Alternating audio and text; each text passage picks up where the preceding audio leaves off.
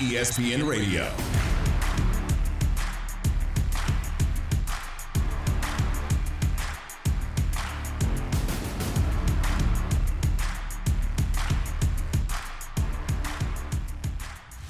Deshaun Watson has a no-trade clause in his contract, so if he doesn't like what a team says, he can not approve his trade to that particular team or city. The New Orleans Saints. Okay. They're the team that I think, if they get Deshaun Watson, become a legit, bona fide Super Bowl contender. ESPN Radio. You're listening to ESPN Radio on the ESPN app, SiriusXM Channel 80, and ESPN Plus. You're rocking with your boy, Chris Canty, who's rocking with his main man, Chris Carlin, in the studio today. Good to see you, big fella. What's going on? Good to be here. Nothing much, man. We got a lot going on around the world in sports. NFL free agency. We had the Jokic Embiid battle, which did not disappoint, although did have a surprising outcome. Aaron Rodgers got the bag after trying to convince us that he didn't get the bag. But we got to start with the news about another quarterback who we hadn't seen on the football field in over a year, and that being Deshaun Watson. And Deshaun Watson, of course, met with the New Orleans Saints and the Carolina Panthers yesterday, and we're hearing reports that he's expected to meet with the Cleveland Browns today. But there is now a fourth team that has emerged that is in the mix for Deshaun Watson, and that would be the Atlanta Falcons. And that's a little bit of a surprise, given that the Falcons reworked Matt Ryan's contract, and just looking at it on its face, if they were to decide to trade him or cut him before June 1st, you're talking about the Falcons staring at a $55 million dead cap number. So there would be some logistics, some moving parts involved if Atlanta would decide to land Deshaun Watson. But according to reports, Arthur Blank is awfully fond of Deshaun Watson. He's been watching him since his high school days in Gainesville, Georgia, which is a stone's throw away from metro Atlanta area. This is somebody that he's really high on. And when you consider the situation with Matt Ryan being a 37-year-old quarterback versus a 26-year-old quarterback in Deshaun Watson, you can understand the interest that the Falcons organization would have in bringing Deshaun Watson back to the state of Georgia. I want to know what the $55 million logistics are, first of all. If you can find your way around that, God bless you. Look, it's not often that this guy becomes available. This kind of player who's already established, who is 26 years old, who is locked up under contract already for the long haul, and the opportunity is there to not go through the growing pains of getting the young quarterback and drafting him. The one thing I do look at the Falcons and think is, okay, so long as we're clear on this, I don't take Deshaun Watson, put him in Atlanta, and immediately make them contenders. Like, this is the long play. Like, if you put them in a couple of these other spots, they're going to go win now, right? You put him here, he's not going to go win now. Like, and they're a couple of years away with all the other spots. And the tricky part here is, while you're going to get a break with, if you can navigate your way around the Ryan contract, it's not going to be much of a break. And so you're still going to be in a similar scenario where you can't go out and take advantage of having the quarterback on the rookie contract. The problem is, like, I don't know how you pass up this talent when they become available. But what are the Falcons giving in this kind of a situation? How much is it going to set them back even further in trying to get somewhere here in the next few years? Well, it's going to set them back. I mean, You're talking about bringing in Deshaun Watson, not for 2022, but for the next decade plus. That's right. What the decision is about. But you realize in the interim, you're not going to do a lot of high-level winning, which brings me back to the Matt Ryan part of this whole discussion. And if you're not going to do a lot of high-level winning, then doesn't it make sense to try to find a way to move off of Matt Ryan, even if it means giving him a contract extension and then deciding you're going to trade him? However you've got to work it in terms of structuring the overall deal, it just seems like it would make sense to go ahead and give him that parachute, that early exit, because you realize right now, based on where they're at, it's going to be a slog for the Atlanta Falcons to do any high-level winning. I'm not saying that they can't win their division, because they're going into 2022 with the best quarterback in the NFC, well, the second best quarterback in the NFC South. But all I'm saying is, in terms of the overall roster and what it looks like, there's a lot of work to be done. So it seems like, well, it seems like Watson going to be good with that, because yes, he'll want to go to Atlanta because of having grown up there. Yeah. But is he going to be good with the fact, like, hey, we're going to come get you, but take a look at what we're giving up and take a look at where we are and understand it's not happening in the next year or two where we're going to be winning at a high level. Well, here's the one thing I will say. If they do move off of Matt Ryan for Deshaun Watson, realize what's happening. The owner, Arthur Blank, is getting rid of his son-in-law in order to bring you into the organization. So I would think that Deshaun Watson would have some sway, would have some say in terms of the overall direction of the franchise, what the coaching staff looks like, who's going to be in the quarterback's room with him on a daily basis, the pieces around him on the offensive side, spending on the resources that the team has under the salary cap, like all of those things that the Houston Texans didn't want to give him. It seems like Arthur Blank would turn that over to Deshaun Watson along with a blank check and say, you're my guy, and we're going to make this commitment to you in this way. And quite frankly, Carlin, I think that's what it's going to take in order to get Deshaun Watson. That's why he's having these conversations with all of these teams. From Adam Schefter's perspective, he's saying all of these teams want to do their due diligence and find out his side of the story about the events that took place over the course of the last year with the 22 pending civil cases that he's got to deal with, as well as the dismissal of any potential criminal charges with Harris County. That's all well and good, but this interview is going both ways because Deshaun Watson does have some leverage in this situation. He has a full no-trade clause, so he's not going to a team unless he's completely comfortable with the situation. And so there's a little bit of these owners in these organizations selling themselves to Deshaun Watson and what they can do for his future. Let me ask you this, though. Aside from wanting to be near home, are the Falcons a desirable place to be for Deshaun Watson? Like the way that organization has been run, they haven't won a Super Bowl. They've gotten a one. They blew one in a big way. You know, they haven't. We could say all these things about Arthur Blank wanting to do the right thing and wanting to do everything he can to win, but where's the track record of you trust the people that are in charge there? I don't know that the track record exists with the guys who were there. Arthur Smith did a nice job in his first year, right? Yeah. Do I feel like the Falcons are finding their way over the hump here with the people that are calling the shots? I wouldn't feel great about that. Well, here's what I'll say. If you're the quarterback of the Atlanta Falcons, you have a direct line to ownership. We saw it with Matt Ryan. We saw it with Michael Vick. That's how they do business down there. You have a direct line to Arthur Blank. Okay, I think that's the most important thing. But how much does that help?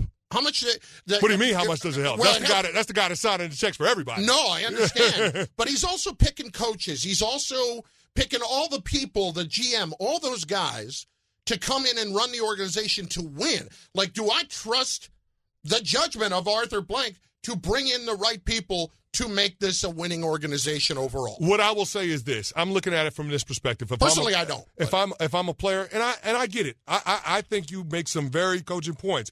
But my thing is, when you look at the landscape of the division, how long is Tom Brady going to be here? How long? Maybe 2 years. I think it's more than 1 year. Maybe 2 years? Maybe 2 years. Okay, maybe 2 years. If you're making this decision for the next 10 years, and I was talking about Deshaun Watson, not the Falcons, look at the landscape of the NFC South. Who's the quarterback that scares you? Nobody. You don't have that guy that's in place. Drew Brees is gone. Carolina is a perpetual nightmare. They don't have the quarterback, and on top of that, I think they're going to fire their coach after this season if they don't get a quarterback. So it's a very low bar to clear in terms of your path to being able to get to the playoffs, and that's where it starts in terms of a player like Deshaun Watson being able to establish his legacy. That's, to me, what it comes down to. It presents an opportunity for you to have a soft place to land because it's basically your hometown.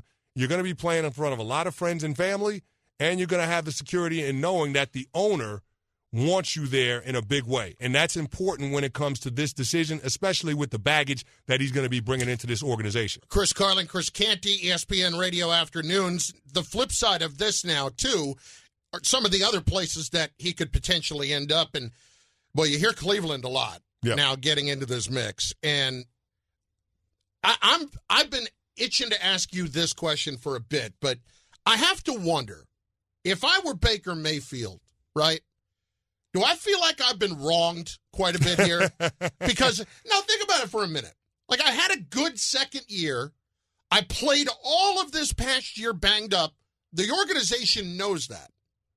I did everything I could yet now they're still looking to – like that, all I have heard for 2 years is how they're looking to get off me. And yes, Deshaun Watson for the Browns would be phenomenal. But if I'm Baker Mayfield, how do I feel about that? And that is the question that the Cleveland Browns front office has to answer, and we're going to answer it on the other side of the break. But first, a word from Wendy's.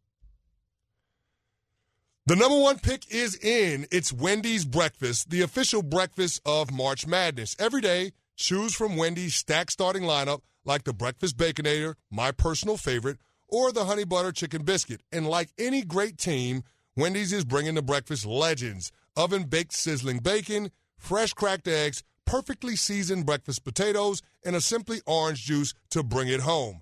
Make a fast break for your nearest Wendy's drive-thru and pick up your Wendy's Breakfast, the official breakfast of March Madness. Choose wisely. Choose Wendy's. Deshaun Watson has a no-trade clause in his contract, so if he doesn't like what a team says, he can not approve his trade to that particular team or city. The New Orleans Saints. Okay. They're the team that I think, if they get Deshaun Watson, become a legit, bona fide Super Bowl contender. Ah, yeah, you got to love that NFL music, don't you, Carlin?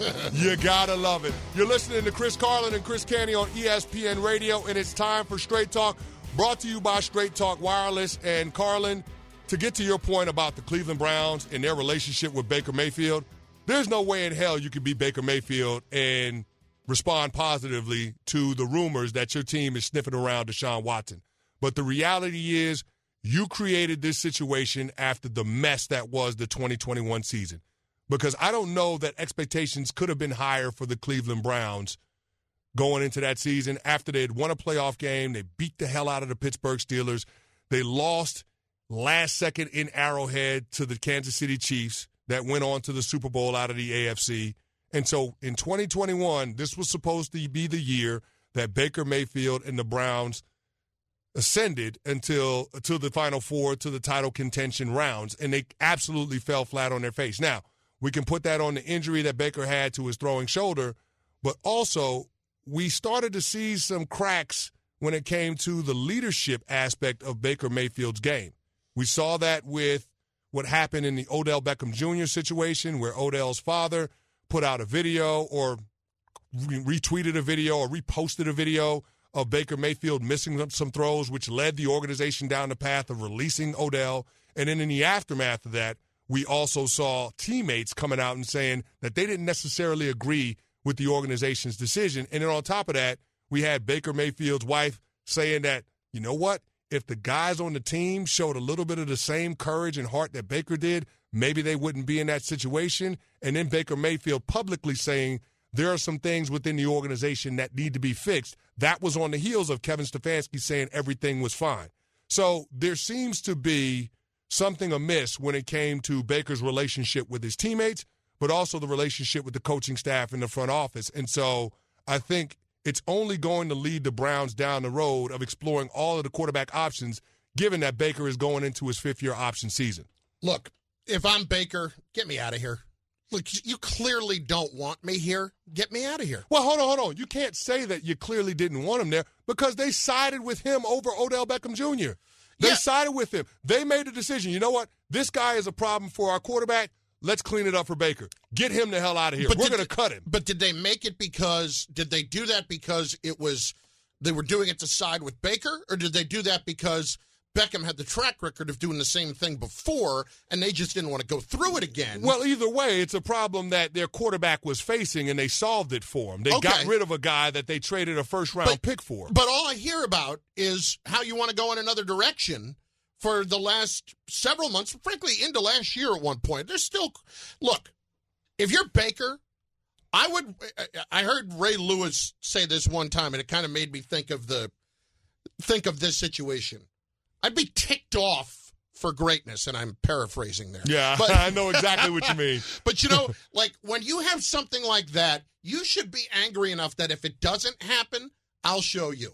I'll show you. I'll show all of you who the man is, and use that as inner motivation. But there is part of me that would say, get me out of here. Like, if you guys don't want me, I'll go somewhere else, and I'll stick it to you. Because it's clear that all I have heard about for a while are all of your better options than me. And you drafted me number one overall a few years ago.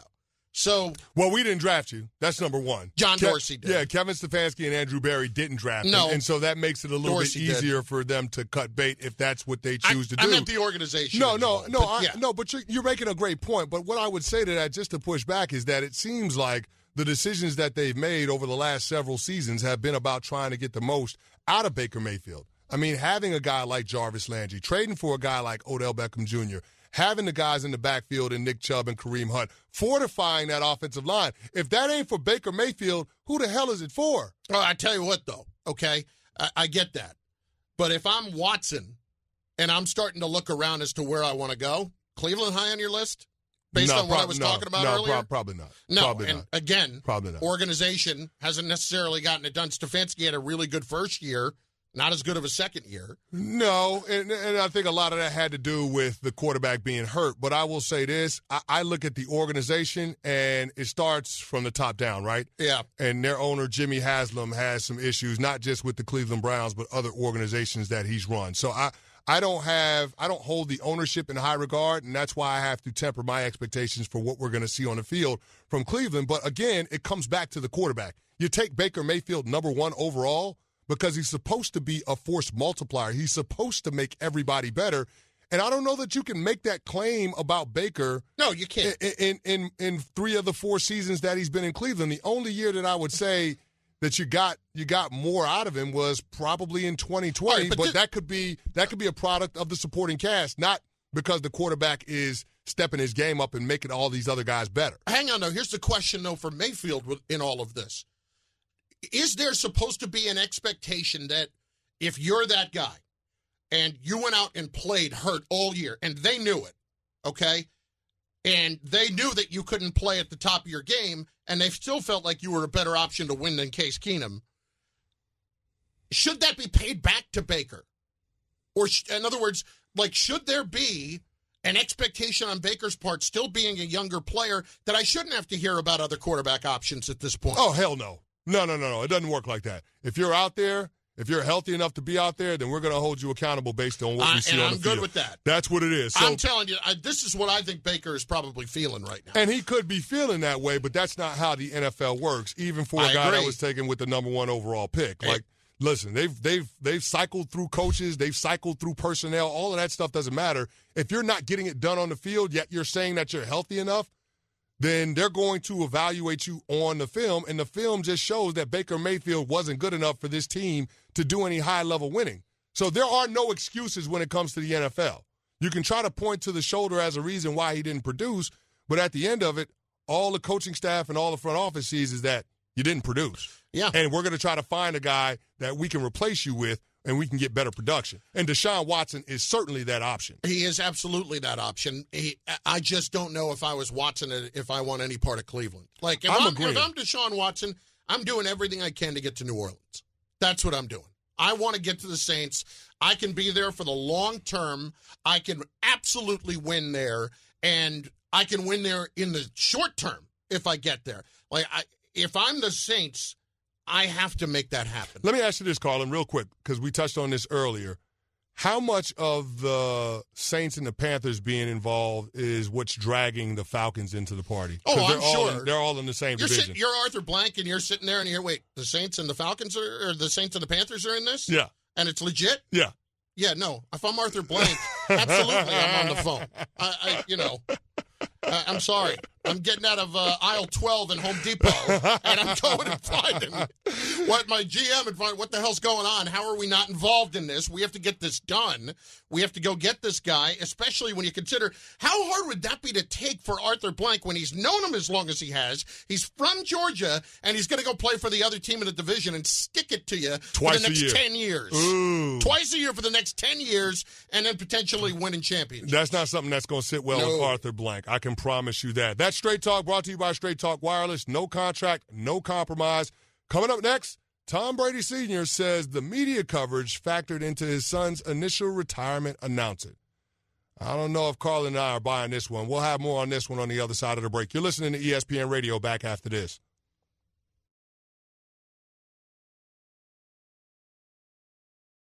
ESPN Radio.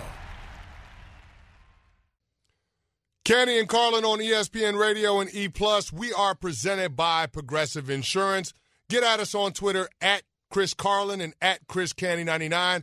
And as always, you can tap in on the Canty call-in line, 888-SAY-ESPN. That's 888-729-3776. We want to hear from you on what the best landing spot for Deshaun Watson is around the National Football League. Four teams have expressed interest publicly, that being the New Orleans Saints, the Carolina Panthers, the Cleveland Browns, and the Atlanta Falcons. I'm sure there's some other teams that are waiting in the wings, but we want to hear from you guys on the Canty call-in line on the best landing spot for Deshaun. Again, the number is 888-SAY-ESPN, 888-729-3776. But, big fella, we got to shift gears and talk about another quarterback that's poised to come back in 2022, that being Tom Brady. And his dad, Tom Brady Sr., was on with our Mike Greenberg on Greeny this morning and placed some blame on an interesting party when it came to Tom Brady's premature retirement. Take a listen. What happened 8 weeks ago was a bunch of people reported that he was retiring, and he, before he was ready. I mean, right after they lost, these losses are painful. You don't just roll over and get up and get going. It's painful at the end of the year, putting 6 months in and all of the heartbreak and all of the joy, but it's hard. It's emotionally wrenching, and lo and behold, it's like your car's out of gas, and then somebody asks you a question, and then everybody's telling everybody that they know what they were doing. I mean, they were announcing his retirement before he even retired, and the media made the news. Mm. He was not ready to make any decision, and didn't make any decision, but Schefter and Darlington stated it as fact, and, he hadn't made any decision on that, so... Lo and behold, after he had time to reflect with his family and, what gives him the greatest joy in his life, and they all agreed that this is the path forward that works best for the Brady family. Carlin, I'm going to need for you to interpret what Tom Brady Sr. said just now because it didn't make sense to me. Make it make sense, big fella. Make it make sense for me. Please, break it all down. I don't know if I can. He literally just said that Tom Brady retired because Jeff Darlington and Adam Schefter reported he was retiring. And thus, he couldn't make it not true. You literally just blamed the media for your own son, a seven-time Super Bowl champion who's 58 years old at this point, retiring. He actually did do that after they reported it. And yet somehow it's their fault. They weren't lying. You don't get to this point by making something up in their careers. They obviously had the story because one of Tom's people or Tom himself told them this was happening, and he just didn't like the fact that it got reported too soon. Tom Sr., dear God, go away. What could you possibly be thinking in needing to blame the media for Tom retiring prematurely? He's a big boy. Are you telling me that going into losing to the Rams, he had no idea what he was going to do, and then in the moment he just became too emotional, and I'm packing it in and that's it? Absolutely not. No chance that's the way it happened. Lies and more lies. Absolutely. It had been happening all year long where I'm sure he was thinking about it, and we all know what just happened. He went home. He spent time with his family, and then he said, now what? What am I supposed to do? I can only play so much golf. Now what?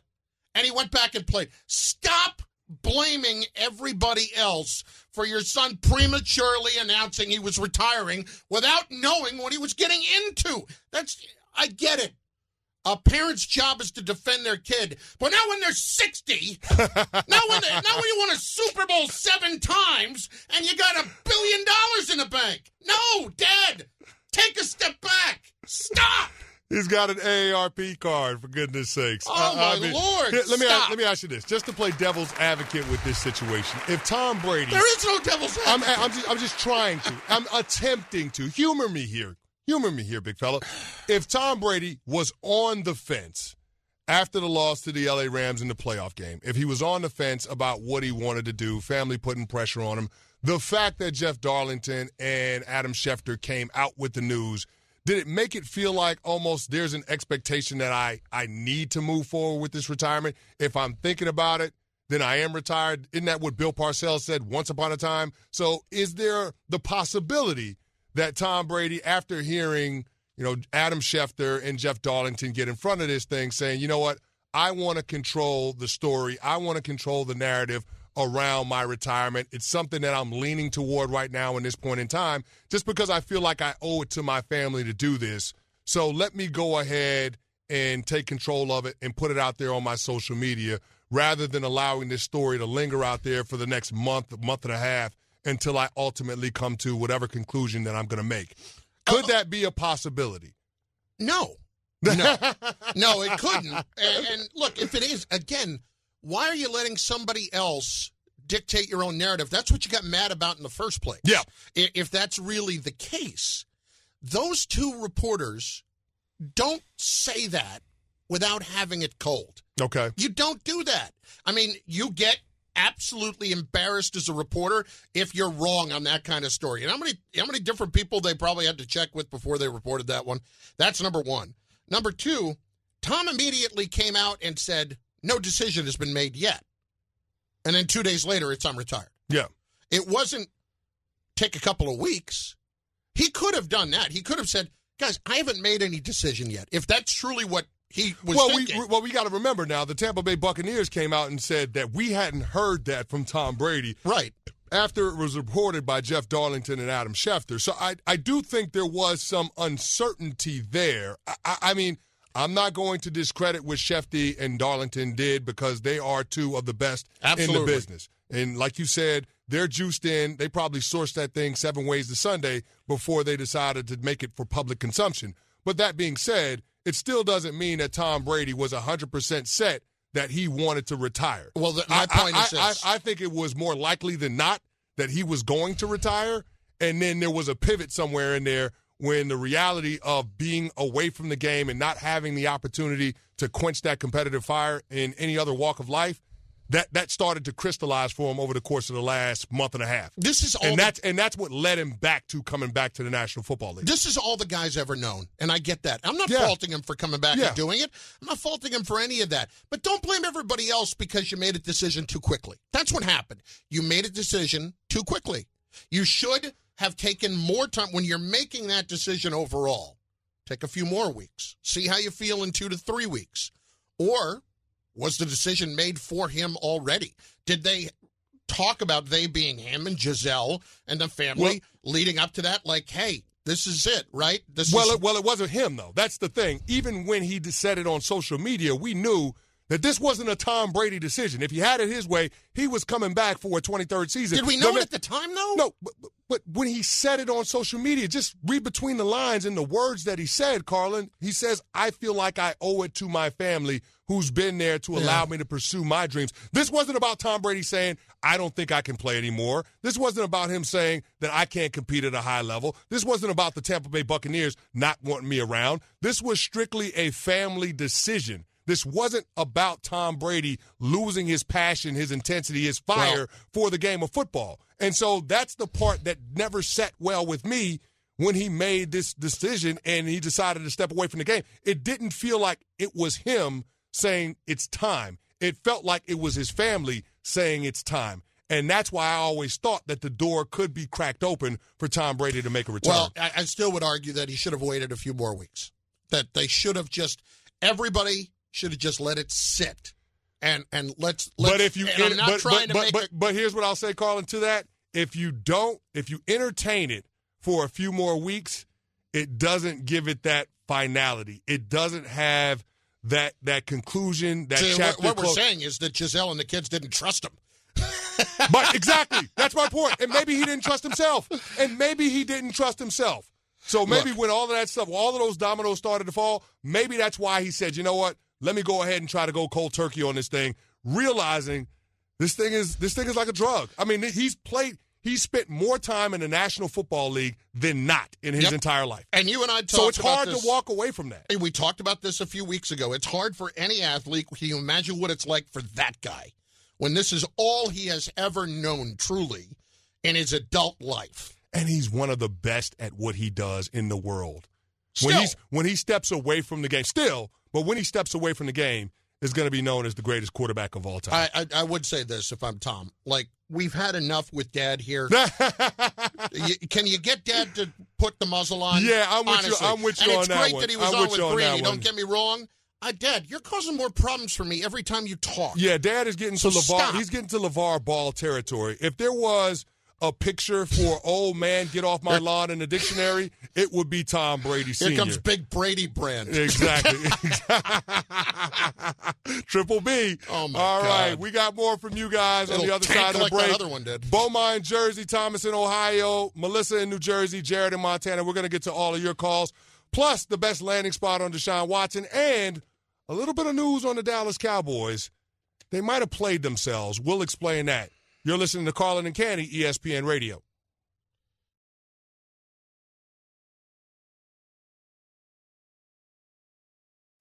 ESPN Radio.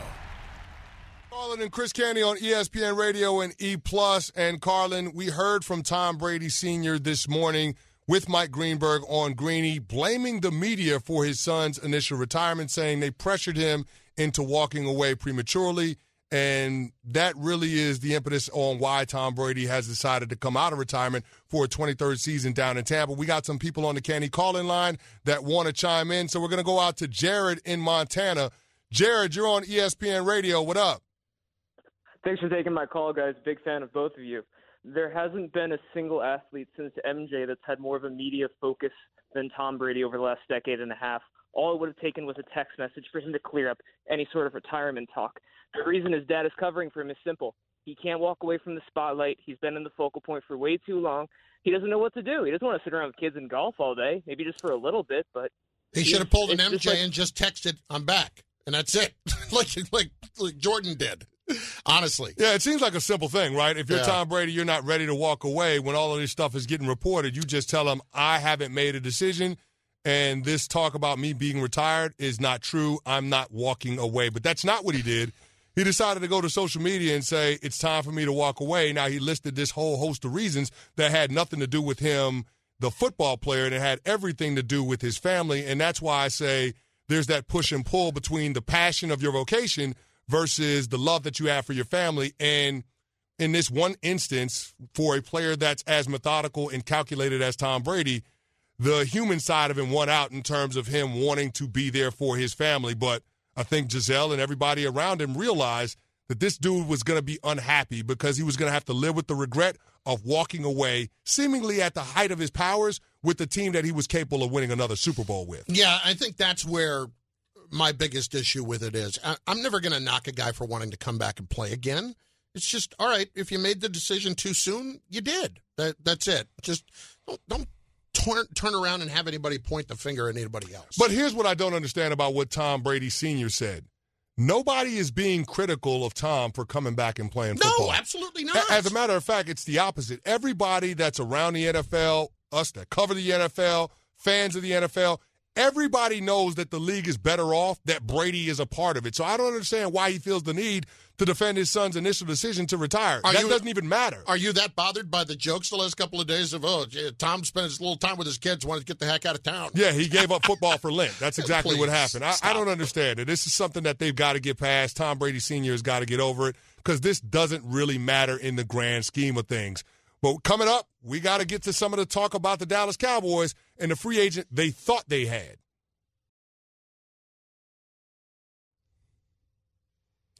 Wait till you guys hear this story about the Dallas Cowboys and Randy Gregory. You are absolutely going to lose your minds. You're listening to Chris Carlin and Chris Canty on ESPN Radio and E+. We're presented by Progressive Insurance.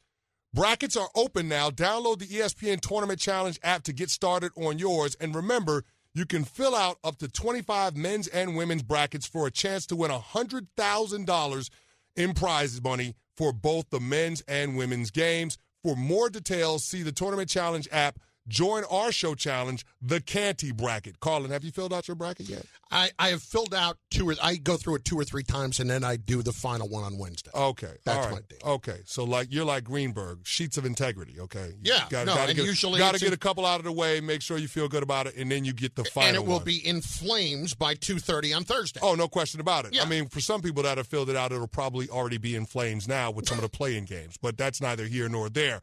But what is important is that the callers are there on the Canty call-in line. That's 888-SAY-ESPN. That's 888-729-3776 on the best landing spot for Deshaun Watson. Thomas in Ohio, you're on ESPN Radio. What up? Man, what's happening, man? I'm grateful for you both that give me this huge opportunity to speak.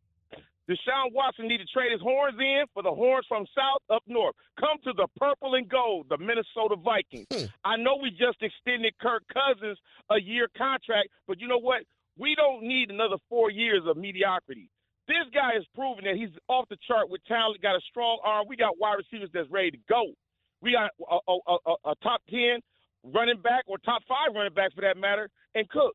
I think if you add the instruments of Mr. Smith, Irv Smith Jr., at the tight end coming back, and then you add Thielen, that's a mixture for what I consider a powerful offense. Yeah, that's great. The problem is they already have decided to take another couple of years of mediocrity with Kirk Cousins. They made that decision, and they're not going to be able to get out of that at this point. Well, I will say this, Carlin. I think that commitment that they made to Kirk Cousins is the equivalent of a commitment that you would make with the Tinder date.